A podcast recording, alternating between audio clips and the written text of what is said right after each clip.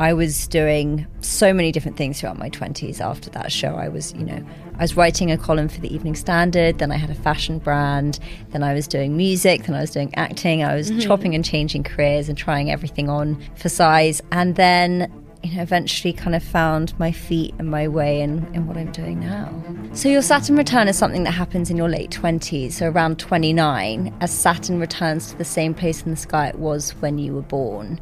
And with it, it brings this cosmic coming of age and this initiation into adulthood. And we are confronted by how we have been living our life so far. And if we haven't been living authentically, it can feel like a bit of a drop kick to the face from the universe, especially when I could recognize retrospectively that my Saturn return had really been a proper Saturn return. Like, as in, I'd heard about it, I thought it was a fascinating idea and concept, and it was only when the shit went down that afterwards I was like, whoa.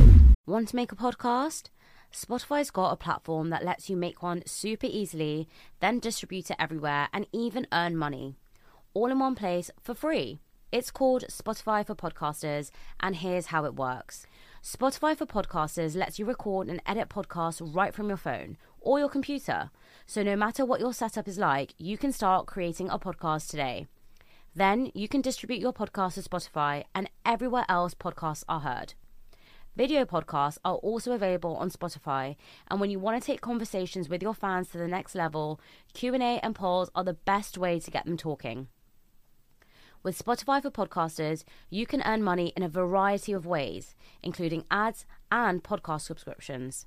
And best of all, it's totally free with no catch. Ever since I discovered Spotify for Podcasters, I love engaging with my audience with the Q&A and the polls. And I also love the fact that I can upload my video podcast on Spotify because I know my audience love watching it sometimes when they're traveling on their commute. I highly recommend you give it a try, and you can download the Spotify for Podcasters app or go to www.spotify.com forward slash podcasters to get started. Hey everyone, and welcome back to another episode of A Millennial Mind. If you haven't already, please, please, please, can you do me a massive favor and press the subscribe or follow button wherever you're listening or watching to this? Thank you so much for all of your support so far. Let's get into the episode. Caggie. Hello. Welcome to Millennial Mind. Oh, thank you for having me. It's so funny, I guess, to have you here because I've watched you on TV since I was like 18 years old. And I was telling I was telling you actually before you came that when you had multicolored nails and made in Chelsea, I obviously couldn't afford to have gel nails at 18, so I was just painting Barry M on my fingers and it looked horrendous. And so it's a full circle moment, I guess, to have you here, but you don't have multicolour nails today. So I mean, don't look at my nails right now. They look awful. I don't even think mine were gelled, to be honest. Really? No, well, they looked so. really nice. Well, they were painted for you, oh, unless you're a really good nail painter, because I was absolutely not. I didn't do them myself, to be fair. But no, it's so happy. To, I'm so happy to have you here today, and I'm very excited to get into your book and your podcast and your journey. Yes, I forgot my book, which is classic me. Not the best self promoter. Could have just had it there. I'll just Photoshop it in if I can. just plug it there. We can keep pointing to it and pretend that we're looking at it. But let's start with you know, you obviously left Made in Chelsea when you were how old? 23. Okay. So 10 years ago. Crazy. You still look the same. Thank you. And then what was your journey like? Tell me. Oh man, the last 10 years have been crazy. I I traveled around a lot. I lived abroad. I lived in Sydney, so I moved mm-hmm. to Australia, which is a place that I consider to be my spirit home. Okay. I'm very very fond of Australians and I'm very fond of Sydney. And I had an amazing time there and then I lived Made in Chelsea would have you believe that I moved to New York, but that actually didn't happen. But I did move later on to LA. I was doing so many different things throughout my 20s after that show. I was you know i was writing a column for the evening standard then i had a fashion brand then i was doing music then i was doing acting i was mm-hmm. chopping and changing careers and trying everything on for size. And then you know eventually kind of found my feet and my way in in what i'm doing now and how did you find that? Because obviously, I think one of the things I always talk about is often when you don't know what you want to do, you just have to do something mm-hmm. and you have to find different things and then you'll figure out what you like and what you don't like. But how did you kind of get into this journey? Yeah, exactly. Because I always say, you know, the only wrong step is not taking one. And I say that from a, a place of experience, being quite paralyzed by the fear of what I'm supposed to do or getting things wrong or being judged. And I definitely think after being on the show, I felt that whatever I did next was slightly more um, going to be judged, Yeah. P- particularly in music. And at that time, I was very new to the music industry. I was, I was a new artist. I was trying to discover myself, and I felt that there was a pressure for me to kind of come out with something of a certain caliber. And I guess I just wasn't quite ready for that at that stage.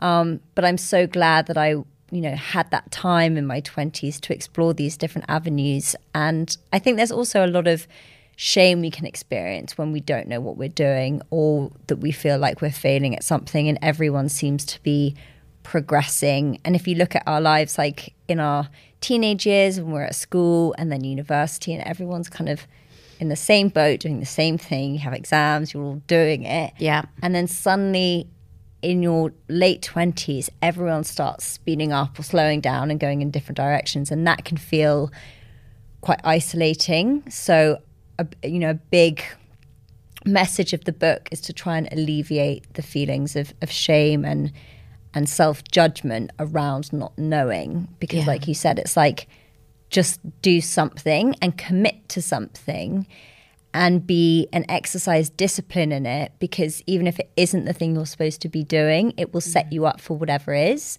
And I found that retrospectively looking back at the time that I spent investing in music and in myself in music as a as a writer during my late 20s when I was living in LA even though that's not what I'm doing right now it gave me the sort of foundations to look after myself better because I was dedicating myself to something every day. And it doesn't matter that it didn't work out the way I anticipated because it gave me a grounding that I needed to do what I'm doing now. So when I was living in LA and I was feeling those feelings of sort of confusion and like the opportunities or the, the windows were kind of closing around me, I um I then started leaning more into my spiritual practices. And I would say I've always been a spiritual person, but I never imagined that I would be working in that space. And I've always gravitated towards books and personal development. And you'd always find me in the self help aisles of Waterstones. Um, so it was during that time that I was invited to things and introduced to spiritual teachers like Abraham Hicks and people like that, and was sort of leaning into that side of myself more because I think being away from London and and the sort of social scene that I grew up in gave me the freedom to explore that side of myself Okay. uh, without feeling like I'd be judged by it. And then, you know, also sobriety was a big part in that. And then when I came back to London, I was sort of more anchored in that version of myself and bringing those elements in. But it was over those couple of years during my Saturn return where it was kind of like, okay, we need to fully commit to this and fully lean in. And that came about a big catalyst for that was a breakup that I went through Okay. and yeah, just this kind of feeling of dipping my toe in something but not committing, and then just finally, finally leaning in. When you say Saturn return, what does that mean? So your Saturn return is something that happens in your late twenties, so around twenty nine, as Saturn returns to the same place in the sky it was when you were born, and with it, it brings this cosmic coming of age and this initiation into adulthood, and we are confronted by our, you know, how we have been living our life so far. And if we haven't been living authentically, it can feel like a bit of a drop kick to the face from the universe. Okay. It's going to kind of snap us back into alignment. And so if you look up your Saturn return online or anything about it, it's got quite a, a punitive reputation as something terrifying, scary that happens to you. And whilst that can be true, it's also, I believe, an amazing opportunity and it just kind of like strips you away from anything that's not meant for you. And how do you find your Saturn return? How do you find out when it is? Yeah. You can find out online if you have your birth time and you can see exactly. So you, when you said you're 29, so you could be going through your Saturn return. This right might be my Saturn Might be return. your Saturn return. How long is the period? so it's like about two and a half years that it lasts. So something transformative has happened to me recently. So that would be weird if it's the same day. Would it be the same day? you should look up your Saturn return because you may well be going through it right now, You're the right age for it. Mm-hmm. This is crazy. I was actually going to ask you why you named it Saturn Returns. Yeah, that's there we go. Yeah, that's why. And it was when I was living in LA. Someone told me about that I was about to go through my Saturn return, and that you know I should expect to be feeling the way I was feeling. And you also have a progressed lunar return, which happens just before your Saturn return, and that's why it gets a little bit complicated. But that's like at 27, mm-hmm. and that is also quite turbulent emotionally. And then your Saturn return hits, and then hopefully you come out the other side feeling a lot more grounded. Okay. But people will have big shifts in their career, relationships often that have felt in alignment through, you know, our 20s mm-hmm. that perhaps are no longer really at the core of who we are authentically can often Wow. can often fall apart. And then yeah, there's there's a lot of stuff that goes down. How interesting. So I'm, I'm sure there are a lot of people listening and watching this that are probably thinking, what on earth are you two talking about? Okay. what do you mean when Saturn returns to its original place from the birth chart? And, you know, I've, I don't know if you've seen all of these memes at the moment of when people like Gen Z call into sick and they're like, the moon wasn't in orbit last night. And, you know, the energy is just, you know, my crystals weren't charged and I'm not able to come in today because I'm feeling sick because the moon's in the wrong place. Okay. So I've seen a lot of these memes and, you know, someone actually said to my boyfriend, the moon wasn't, you know, some there's something about the moon, so he wasn't able to go into work that day. And my boyfriend was like, "What do you mean about the moon?" And whenever I'm having a bad day, someone will be like, "It's the red moon lunar cycle," and I'm like, I love it. "What does that mean?" So can you tell me how does the, does the moon? Finally, can someone tell me how does the moon affect my mood? What is the actual well correlation? I just I got to say I live for astrology memes and I just love all of that stuff. And I've got a lot of friends now that are in this space that just when they tell me what's going on and and, and do my chart or do you know synastry readings and stuff like that it's just insane what what they know but in terms of how the moon affects us if you think we are the majority of us is made up of water and the, mm-hmm. and the moon you know has that effect on the tides so it's inevitably going to have an effect on us and within the cycles of a moon I also really like to kind of connect it with a woman's cycle, like a woman's menstrual cycle. So Okay. if you actually see those two always used to be considered basically one of the same. And women, when they are together, I mean, we're going off on a bit of a tangent here, but they would bleed at the same time. And then if you actually align that with the moon, it kind of tells you something about yourself. So whether that's happening on a full moon or dark moon or a new moon, and then you can kind of like tap into what's happening in that kind of cycle. So within Okay. the moon's phases, and if you want to get someone on to talk about the moon, you could get Kirsty Gallagher, who's one of my best friends, and she Yeah. is knows everything. So I'm not even going to try and pretend I know nearly as much as she does.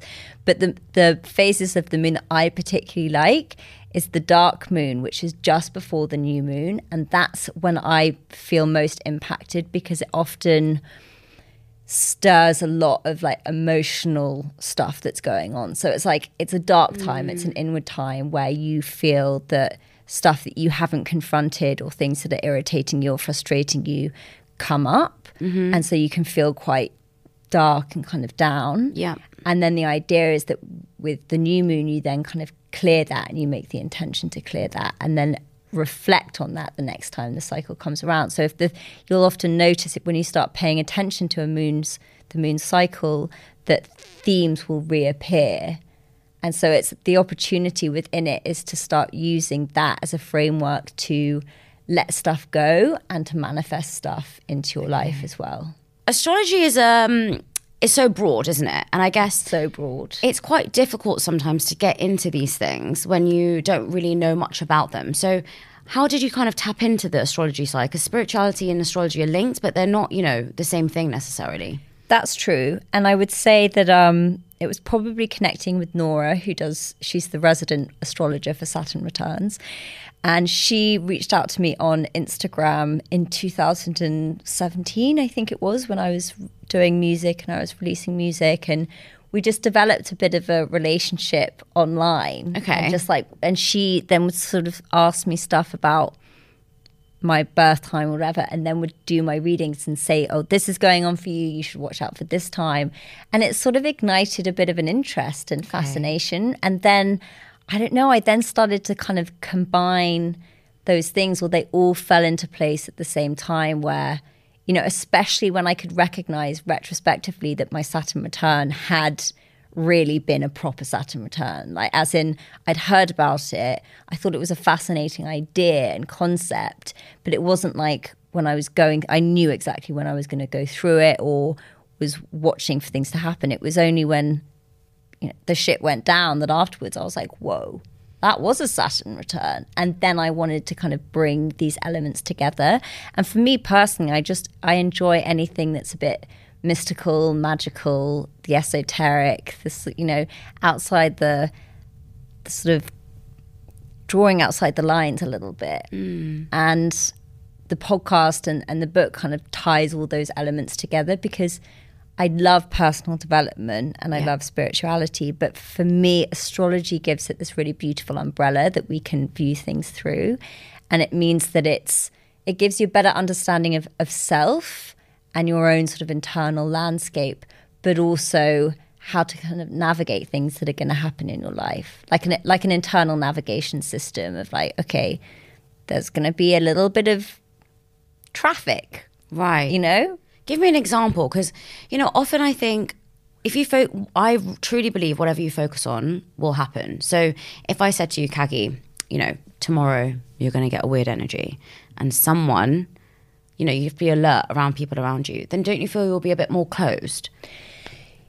Yes, and I am slightly more I a little bit more skeptical of psychics and tarot because and and I do use both those things, but I'm very particular about who I work with because like you just said, mm. if you have a charlatan doing it and they sort of give you bad inf- like, you know, negative news and there's no real basis for it aside from that they've said the cards says it's so Yeah. then that can be quite a disruptive thing in your life. And then you might always think about it, or they could say that, you know, the relationship you're in isn't right, or something like Yeah, that. that happened to me. Yeah, and that's not how it should be, and that's not professional. But astrology is not really like that. It's Okay. more like you can see tricky transits and trouble spots, but it's not like this is all going to go wrong. You know, it's like this area might create friction because of this. So actually, it can be really helpful. So you can see like between you and another person based on your charts and your compatibility what areas of tension there might be. And actually rather than that being something that creates more tension it means that when it comes because it's so abstract in a way when you hear about it. It's not until it's coming up that you can recognize and go oh okay that makes sense. And Give that's why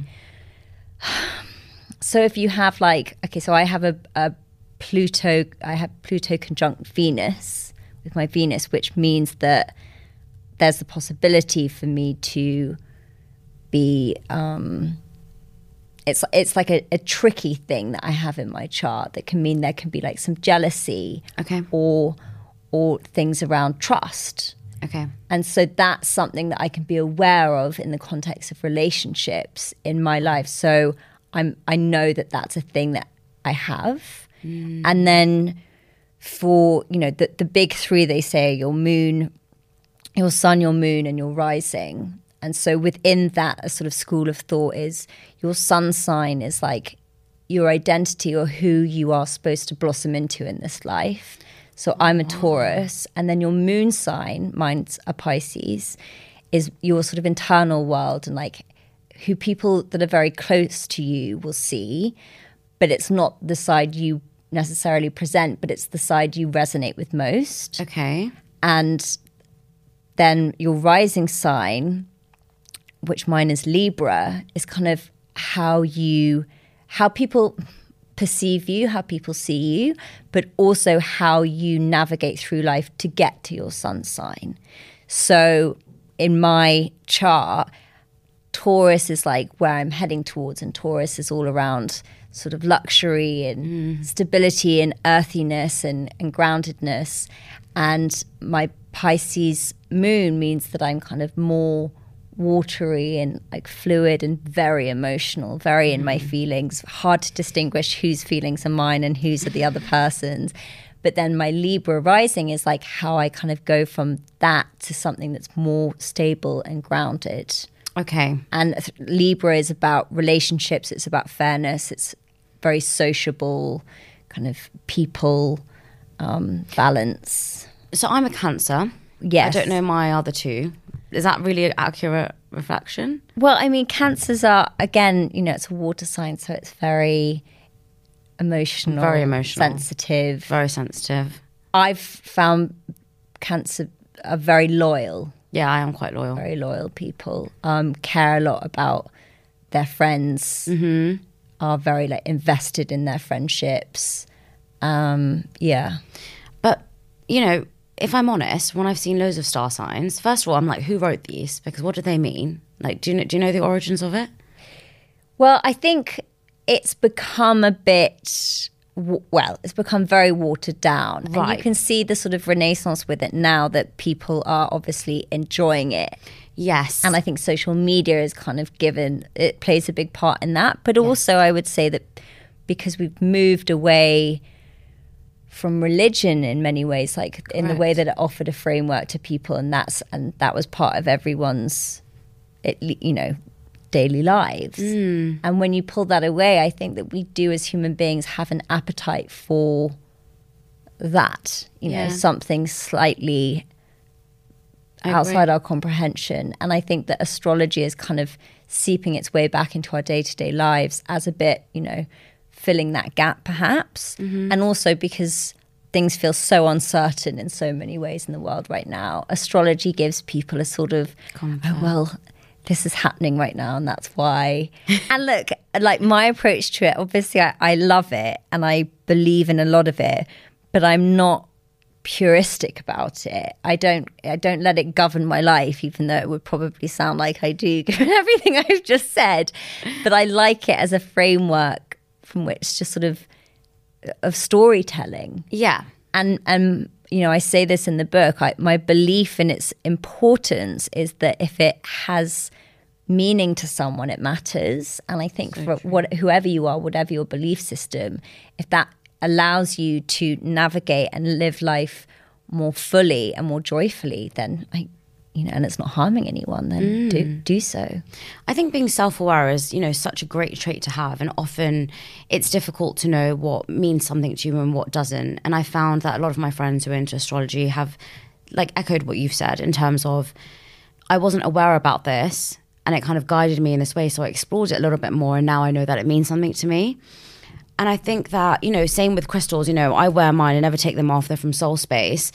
And, you know, some people are like, why do you wear them? First of all, I was like, I love them. They look nice. But secondly, they provide me up with a comfort. And it's, I know it sounds bizarre and I know it sounds weird, but I also think of it as like a lucky charm. You know, when people are watching football and they wear their football t shirt because they mm-hmm. believe it's absolutely not going to impact the game, but they feel, you know, part of it and they feel it's lucky for them. I almost think that every crystal, well, it, every crystal does represent something.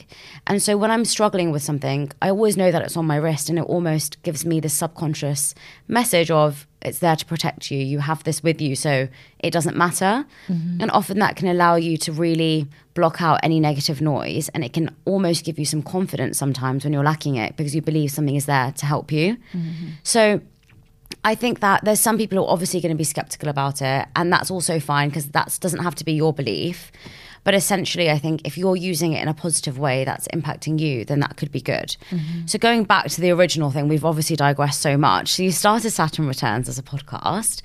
What made you kind of fall deeper in love with that process in terms of, you know, you talk a lot around self love, you talk a lot around relationships and letting go. What were some of the key moments where you felt like it really helped you? As in doing the podcast helped me. Yeah, I guess during the podcast you were exploring different avenues, right? And you were talking to different people. What were some of those key messages that you kind of resonated with?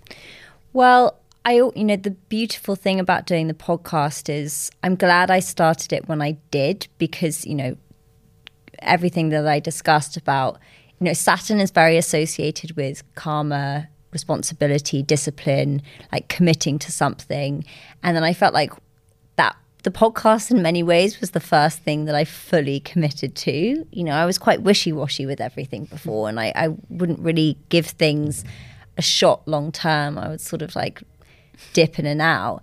And actually, holding myself accountable in the process of doing the podcast and having the conversations with people that I have get have had have had has been so amazing and grounding for me and as much as the listeners get something from it and it seems to also you know I love when people message me saying I lis- listened to this episode just when I was going through this it found me at the mm. perfect time I also am having the conversations just when I need to.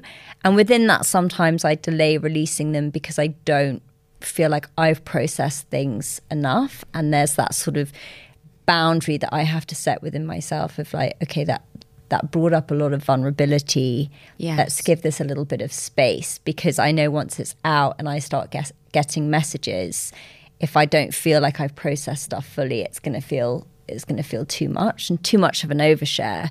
So, I mean, I've had some incredible conversations. I've got to learn so much, but particularly, I think that the ones around relationships always land for me because I think it's a subject that we know so little about, and yet we are all.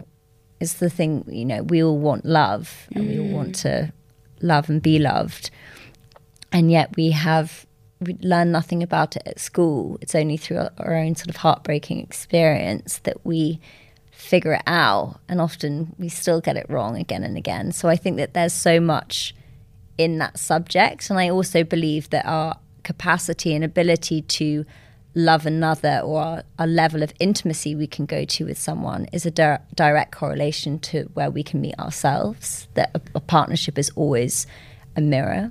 Yeah. Um, and that you know, I'm twice ruled by Venus, if we want to bring it back to astrology. so it makes sense that that's a topic that I enjoy.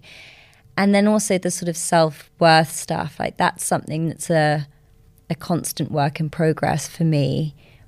But it's been my experience that the more vulnerable and truthful I can be and can share that side of myself, in turn it invites other people to do so but it also has made me feel a lot stronger So- and that's a sort of paradoxical thing i think So going to the relationships thing, you know, for some reason I always attract Gemini's, Mm. right? And I feel like Gemini's the worst star sign to be, isn't it? It's just everyone when you say a Gemini, star sign where people get a little bit like "Ooh, people are like, like that's their immediate reaction. Thank God I'm not a Gemini. I always thank God every day I was born in July and not June. But for some reason, I always date Geminis. I've, I've recognized that as a pattern. And I think my nervousness around, I guess, doing like a birth chart, because, you know, I'm Indian and within our culture, you know, astrology is huge, by the way, yeah. huge. And people base things on like a face reading, like a birth chart, all of that. But my parents were never, never really into it. So you, when you were born, you're meant to choose from like these letters. Mm-hmm. My parents didn't stick to the letters; they just named us whatever. And but there are some people within our community who are really, really, really into it, and they actually, when people are getting married, align the birth charts. Now that scares me a little bit because what if they say you're not compatible? well that's i mean i don't know how how much that plays a role in them actually picking a partner how much does it Well, I guess I guess if someone told me me and my boyfriend are incompatible, I would be like, what does that mean? that's when I tend to sort of dismiss it because I think that it can be a useful tool. But if you're in a happy relationship with someone and someone comes along and says that you're incompatible based off your birth chart, I would I would really just not pay any attention to that because Yeah. you know it's not you you ultimately make these decisions for yourself. You mm-hmm. still have free will. It doesn't mean that you are going to be doomed because of a birth chart incompatibility. And actually, I don't know. Is your boyfriend? Do you have a boyfriend now? Yeah. Yeah. We haven't done a birth chart reading, whatever it's called. It's, I don't know if it's a compatibility test. I think it can be nice in terms of seeing where there might be points of friction, Yes, and I which there inev- inevitably is in every relationship, but not as a oh, is this person right for me or not? And I think a lot of people have told me as well, a good astrologer will never say, you know, you're going to break up or this is bad. He will say, you know, these are the areas you're aligned.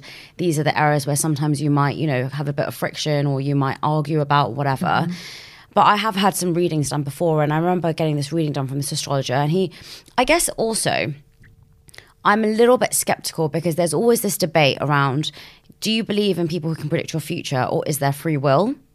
Now, I'm also weird because I believe everything happens for a reason and I really believe in timing. So, you know how you've just said you've had conversations with people on this podcast, on your podcast at a particular time. I feel like I've also had conversations where I'm like, I really needed to hear that today, or you've really come into my life for a reason because I have no idea how I got in contact with you and I have no idea why we're having this conversation, but you've impacted me in a way that no one else could have in this moment. Mm-hmm. So I really do believe in that. But a lot of people have this debate, and a lot of people have this kind of paradox of, well, if everything's meant to happen for a reason and everything's written for you in life and your destiny is your destiny, then is there such a thing as free will? I don't think it's fate versus free will. I believe it's a dance between the two. And I think that we have opportunities and sort of timelines that are presented to us. I sort of imagine that, like, you know, there's many, many, many different ones going on simultaneously that we could pick. Mm-hmm. And it's up to us, like, which ones we decide on. Like, we are the masters of our fate, but there are things that are going to come into our life as opportunities, and we okay. might not be ready for them, and we might reject the opportunity. But I believe then it will come around in a different form. So I think, you know, we have the lessons and the experiences that we have to go through in life. And I, I enjoy astrology as a kind of a tool for that. But that doesn't mean that you don't have free will. So do you believe that people can predict your future? No. Okay. I think, again, that some people have gifts and like mm. some people have gifts and they have you know they can co- connect with other realms and communicate things yeah. and they can bring things into your awareness but they don't should never speak in absolutes. So it, it, it's more this is an opportunity that will be presented to you. Correct. But you can say no to it or you can you know you might not show up that day for whatever reason like but it's there. The energy of it is there. And i believe that people have the ability to do that. Tap into that. Yeah. yeah. yeah. just before we, you know, we, we started recording, you told me this this girl next to you kind of sensed an energy around you, and I and I truly believe that. I think, you know, genuinely, when you meet people, you'll be able to tell if they've got good energy or not. Hundred percent. And I, I released a video on that, and some people were like, "Well, what if your energy is actually your paranoia?" Like, okay, so this is a really interesting one. As something I often come back to, whether it's intuition or fear. Mm. And that's essentially the same thing. It's like, are, are you getting an intuitive hit about something being off? Or are you allowing past experiences or like negative thoughts to play on loop that are now manifesting in a physical form and making you feel like you're having an intuitive feeling that something's yes. wrong. And that is hard to discern because mm. I often find myself thinking something thinking that it's an intuitive thing and it's actually not. It's just fear. paranoia, fear. And what I try and come back to in those moments is like we always have a choice between, again, we always have free will between feeding the fear or feeding love. And we cannot, fear is often just a byproduct of a mind trying to control and protect itself. So it's trying to assess where the threat is in any situation. Whereas, like, when uh, we also have a very instinctive sort of animalistic thing where you know you might find yourself in walking home and suddenly like have this feeling that something's off and it, and it is mm. there's someone you know about to mug you or whatever it might be and i think we've all had those things where we've sensed danger yes. and we perhaps haven't actually had anything in our sort of more linear logical mind to back it up so we've almost gone into it. Mm-hmm. And that could be in any kind of shape or form. It could be, you know, something as scary as being mugged, or it yeah. could be going into a relationship with someone that we're like getting a really bad feeling about, but but everything on the surface seems great. Yes. And I, I liken it in the book to, you know, animals have this instinctive thing where they'll sense danger and they'll run, Whereas we can often sense danger and like call up the girls and have a glass of wine and convince ourselves it's a good idea. Wow. So I think that it's a it's a tricky one to be able to distinguish, mm-hmm. but usually a kind of rule of thumb around this is like your fear or your paranoia is quite loud Correct. and quite repetitive and it's like uh, voices going again and again and again whereas your intuition is more of a quiet whisper. Yes. and so if you are struggling to discern which one is speaking or which one it is get quiet get mm. grounded calm the mind down stay off cof- coffee stay off stay away from anything any substance that's going to like amp that up. I think we all like definitely i have a, a habit of when i'm feeling a bit anxious or fearful i'll like drink loads of tea. And it makes it a thousand times worse but it's almost like you're kind of Yeah. putting gas on the fire do you know what i mm-hmm. mean? So actually you want to really ground and stay away from anything like that and just find like a calm place play some music that's gonna Yeah. yeah. I think what you've just said as well is if it, there, there is a difference between having intuition about something and also having that paranoia because often when you're paranoid it means that you've been in that position so many times before so let's just Yeah. take this for an example of you know i've got this bad intuition from you Caggie today yeah if i had a bad in- I don't. but let's just say, as an example, I did. Imagine if I said, well, every time I sit down with a podcast guest, I get a bad intuition from them. That should help me actually uncover, well, this happens every time, Shivani. So maybe you're scared about the guest. Maybe you're nervous around them. Maybe you feel closed off from them. But let's say, which I've never had with any guest here, I've never, ever, ever had a bad feeling. And let's say one day when I sit down with someone, I do, I would probably listen to that because it's never, ever happened before. But I would always question it. And I think, you know, often we're so scared to share our insecurities and we're so scared to share why we feel off with someone. And often that could be deep rooted in jealousy or envy or worry or expectation mm-hmm. or also in terms of self love, like, I don't think I'm good enough to sit here with you, mm-hmm. which is why I feel a bit more nervous around you, which is why I feel a bit more closed off. Mm-hmm.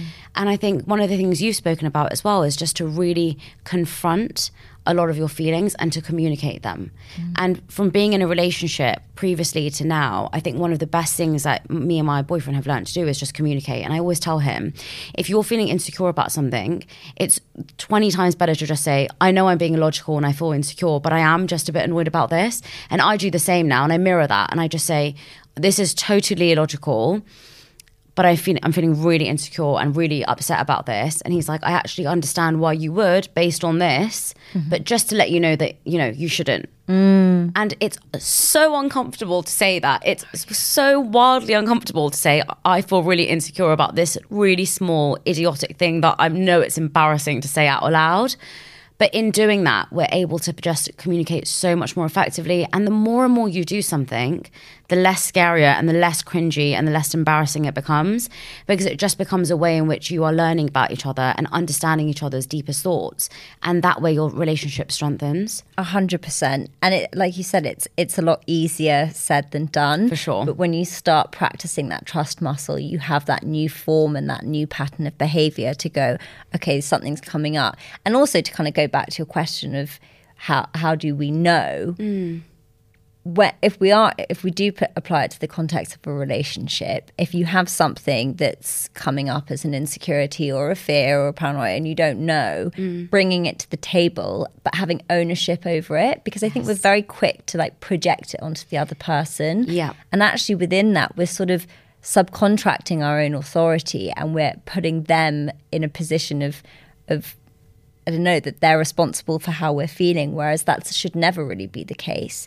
and when you bring it to the table, you will be able to tell pretty quickly whether it's an intuitive thing, a fear, a paranoia, because their reaction will tell you everything you need to know. And like you said, when we can like master that communication, relationships become yeah, they go through a rhythm of it a lot quicker. You know, you don't allow things to get to the point of, and I am very guilty of of burying my thoughts. I still, I still am sometimes, rather than uh, communicating them straight away. I'll allow them to kind of Why? ruminate. Um, God, that's a big question. Because I don't, enti- to be honest, I don't entirely know. I think it's something I'm still trying to work out in myself. I think that, yeah, I'm not sure, but it's something I still find hard to do. I just don't but- think we're like conditioned to do it, Yeah, especially as women. I think it's like, you know, we're, we're told to be good, nice, agreeable, polite girls. Yeah. And so the idea of going, hey, I'm having this irrational paranoia about this thing, it just doesn't feel comfortable because I d- you don't want to be a burden to someone and you don't want to seem crazy or like Yeah. all the things that we get labeled. And so you kind of bottle it up and just go along with things until until you explode one Yeah. day. And that's something that, you know, I think a lot of people relate to and struggle with and it go look it goes both ways like men have their own reasons for struggling to communicate things because perhaps it might make them feel unmanly to say Yeah. that they're feeling insecure about a relationship or whatever but it's definitely true what you just said that regardless of the reason it's so much better to communicate it because ultimately even if it does affirm your fear you're better off finding out sooner rather than later. But sometimes we just are so afraid of that possibility that we'd rather just shy away. I think for me, I always think about do I want to make this relationship, this friendship, whatever it is, work? Is this issue important to me? And if it is, I almost force myself to confront it and to communicate it, mm. even though it's so uncomfortable. Because when I don't communicate and when I don't want to speak about something, it's either I don't want to uncover either my responsibility in the situation or it's the fact that I just don't care. Mm. Because if I no longer care, then there's no point me bringing it up because I don't want to know what's happened. Mm-hmm. But sometimes in certain situations where it's really, really difficult to bring it up, it's because everyone has a part to play in, in every situation.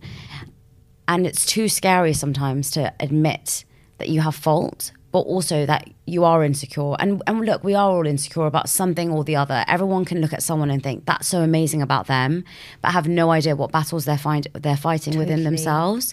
And I think confrontation is such a great tool because it's it's labeled as such a bad thing. And I talk about it in all my podcasts, but it's a way to solve a problem. Mm-hmm. And the only way you're going to solve something is if you talk about it Yeah.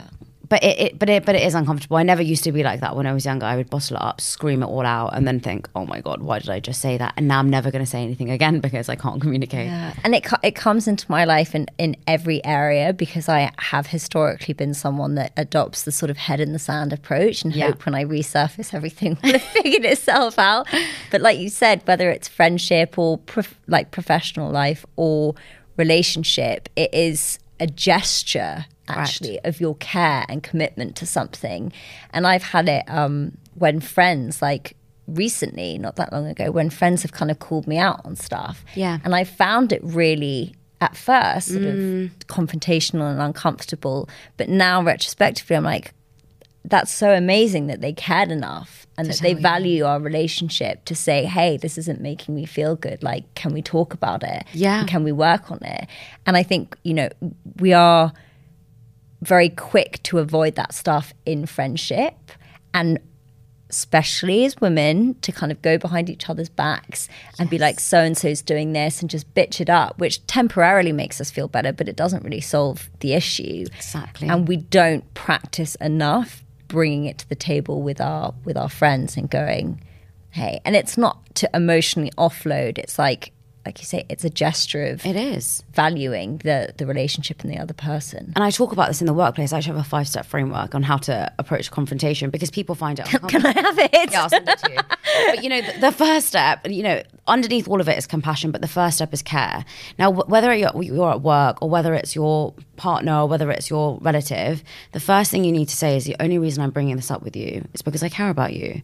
And I, I want to, us to know each other better because, you know, I'm not a mind reader and neither are you. So some things that are going to annoy me are perhaps not going to annoy you. And some things that are going to annoy you are not going to annoy me. So the first step is always care. And then the second is cause. I'm going through the framework now. If we didn't, if, if we didn't, if I'm we didn't know we were it. doing it. the second is cause. So, you know, what caused the issue? This is what upset me, whatever. The third is to understand their opinion. So I can't even remember the word now. I think it's consider. Okay. The third step is to consider. So you consider their perspective. So let's say for example you, your boyfriend didn't help you you know bring the shopping bags in you could have said i understand that you know it wasn't important for you to help me carry heavy stuff but because i've hurt my shoulder i would have expected you to consider that and that's why i was upset so like small things like that to like understand their perspective then the last step is cure what's the solution? Mm. So how are you going to make sure that that doesn't happen again? So there you go. There's my five steps. I love that. I can you send that to me? I'll send it because that you. is honestly like people don't have the tools, and if you are a people recovering people pleaser like myself, mm-hmm. it's achingly uncomfortable because you associate confrontation with aggression, 100%. and perhaps you had experiences growing up where it looked that way, and yeah. and it was modeled in a way of like intense conflict. Correct. Whereas actually conflict doesn't have to be. It can like you can navigate it in a healthy way. It's so true. But um yeah, those are really, really helpful. And you can apply like You can apply it to everything. everything. So I actually talked about that when I went to do these workshops in workplaces and I'd always say to people, you know, start with care. And someone said to me, How am I going to tell my manager I care about them? I was like, Well, obviously to your manager, not like I love you yeah. and you mean everything to me and I wouldn't live my life without you. But there is that element of I really love this company and it's important that you know there's a good relationship because culture is really important to me. And that's how you word it. You don't say you know you love your manager and you can't live without them. You know people yeah. take it to the extreme. But you can apply that to everything because cause consider and cure they're very easy to apply to the workplace. But the care element i think is different when you're obviously speaking to your colleague. It's yeah. it's, it's of course you know, less emotional. But you know how many people can relate to at home when their partner like leaves the seat up or something, and there's just an explosion because it's like, say, for them, they're like, what the fuck is happening? Yeah, Like, this is such a small, minor thing, but they haven't communicated why that matters or the like several things that have led up to that explosion. And then you create this sort of unnecessary fracture because you can't, when you're meeting conflict from a place of heightened emotion and yes. anger and just blaming and shaming the other person, they're not going to open themselves up or be willing to find the cure. It's so or, true. Or find like the way the next time that stuff happens, they can do something different. And you then end up just repeating it. That's why I think confrontation is so important because I almost think of it as like a block. So if you think about like a Lego block, and you don't address it the first time, then you're building it up the second time, the fourth, and you've got like six blocks. Mm. But when you're then blasting that person, you're bringing up all of that stuff that they have never heard about. So like you did this in 2009, yeah, 2017. So and I think yeah, and, and the other person's like, what the hell? You didn't even, I didn't even know. And you could be doing the most annoying thing. Now it's very difficult when someone's annoying. You know, I, I once was with someone and they every time they used to drink, they used to like drink something and then they go, ah, how do you tell someone that's annoying? You can't just say it's annoying if every time they drink something they're like it's just so annoying. It's like slurping. But I just had to one day being like, I think one day I did flip and was like, oh, you've got to stop doing that. And they were like, doing what? And they didn't realize that for years and years and years that they had done that. Anyway, I think well, I was. I'm not going to repeat it because it's inappropriate. but a friend was telling me that at work he was sort of getting shit like every time he went in and was just not saying anything, just taking mm-hmm. it on because that was just what people did. And one day he came in and snapped and said something so rude that the whole office was like, whoa. What did he say? I can't say. But he was like, oh, oh shit. that might have taken, but it was just, you know, like exploded. Seven months yeah. of internalizing that, that he just yeah. I can't have a serious conversation. I'll tell you after. I think that, yeah, anyway, so confrontation is, you know, I think it's a really important tool and I hope that framework is helpful for everyone who's been listening. I'm going to do some some more around that because as much as the care element is the first step and the most important, it's the hardest step because if you're angry at someone, it's so hard to say you mean something to me. Yeah. It's much easier to detach. Mm. And you know, letting go is something you speak about a lot. So letting go for a lot of people is very difficult in terms of you know, a job or a relationship or anything that's a massive change in your life. And obviously, you've moved from LA to, well, you lived in Australia for about a month, right? And then you came back here. I was there for seven months. Oh, wow. Sorry. You were in Australia for seven months. Mm. And how long were you in LA for? Two years. Moving across countries, and obviously, you let go of a really hard relationship. And that's something that a lot of people speak to me about is when you're with someone and you know they're not right for you, how do you let go? Mm-hmm. And what are some of those tools or all those coping mechanisms that you that you went through? Well, there's a couple of things in that that I find really useful. I think when we go through a breakup, what we have to remember is that what we are grieving and to make space for that grief, but also what we're grieving a lot of the time, like a huge component of it is a hypothetical future rather than like the reality, you know. And yes, there is the very real thing of that person's presence no longer being in your life. And and I say in the book, the heart and the body don't under, don't know the difference between whether someone's like dis- do you know what I mean? Yeah. So they're just grieving their absence. But also we attach so many expectations and our we imagine that our futures are gonna intertwine with this person and, and we're gonna, you know, have this house and we're gonna have this family. And there's so much pain in letting that go. And there's also, it brings up a lot of fear because we're suddenly faced with this blank canvas all over again. And that can be a terrifying thing. And so I think it's just allowing yourself the space to grieve. And then the other thing that I find really useful to come back to when you are, because like you're going to be going through waves of grief when when you break up with someone and even if you know that it was the wrong thing it mm-hmm. doesn't mean that you're not going to experience it, that feeling of loss and sadness but there's a quote i think it's elizabeth gilbert which is there's no such thing as one way liberation. So ultimately, if it liberates one, it liberates the other. And I think that's a really, really useful thing to come home to because if one person has said, This isn't right for me, even if you don't feel it at the time and you think that you are right for me, eventually, eventually, I promise that people will realize and recognize that actually it wasn't and that something far better and far more aligned was around the corner. And it's just about surrendering to that and trusting that a little bit. And i think that you know we do try and control a lot of stuff in our life. And i think when you realize that actually you can't control very much. You can control how you react to things and that's kind of about it. And knowing that you can hold yourself in safety and wholeness and you know an opp- um, when a relationship ends there's so much opportunity for personal development in that because you can reflect on everything you've learned. And you know my mum sent me this really beautiful quote and it was like we're here to grow in wisdom and to learn to love better. And i just I love that because, you know, any opportunity or any experience of love is something that should be celebrated. And I think that we attach a lot of expectation onto whether that lasts forever and that if a relationship ends, it means it's a failure. And I don't think that's true. I think mm-hmm. even things that have failed, like if we could change our practice around breakups and actually have a closing ceremony together and actually show gratitude for each other and everything that we learn like how beautiful would that be? Yeah. and you know to tie into the the energy stuff we've been talking about uh, cord cutting can be quite a powerful technique in, in breakups because when you are with someone you get very you know your energies are very intertwined and you're very connected. And cord cutting is a, a sort of spiritual practice that disconnects you from that person's energy and like you know whether that's just simply having the intention to do so it's incredibly powerful because often if we're not if we didn't want it to end mm. we will hold on to that cord and it can become really burdensome and we can carry it around for years. So you have to kind of make conscious intention to release that person and release them from your life and send them love.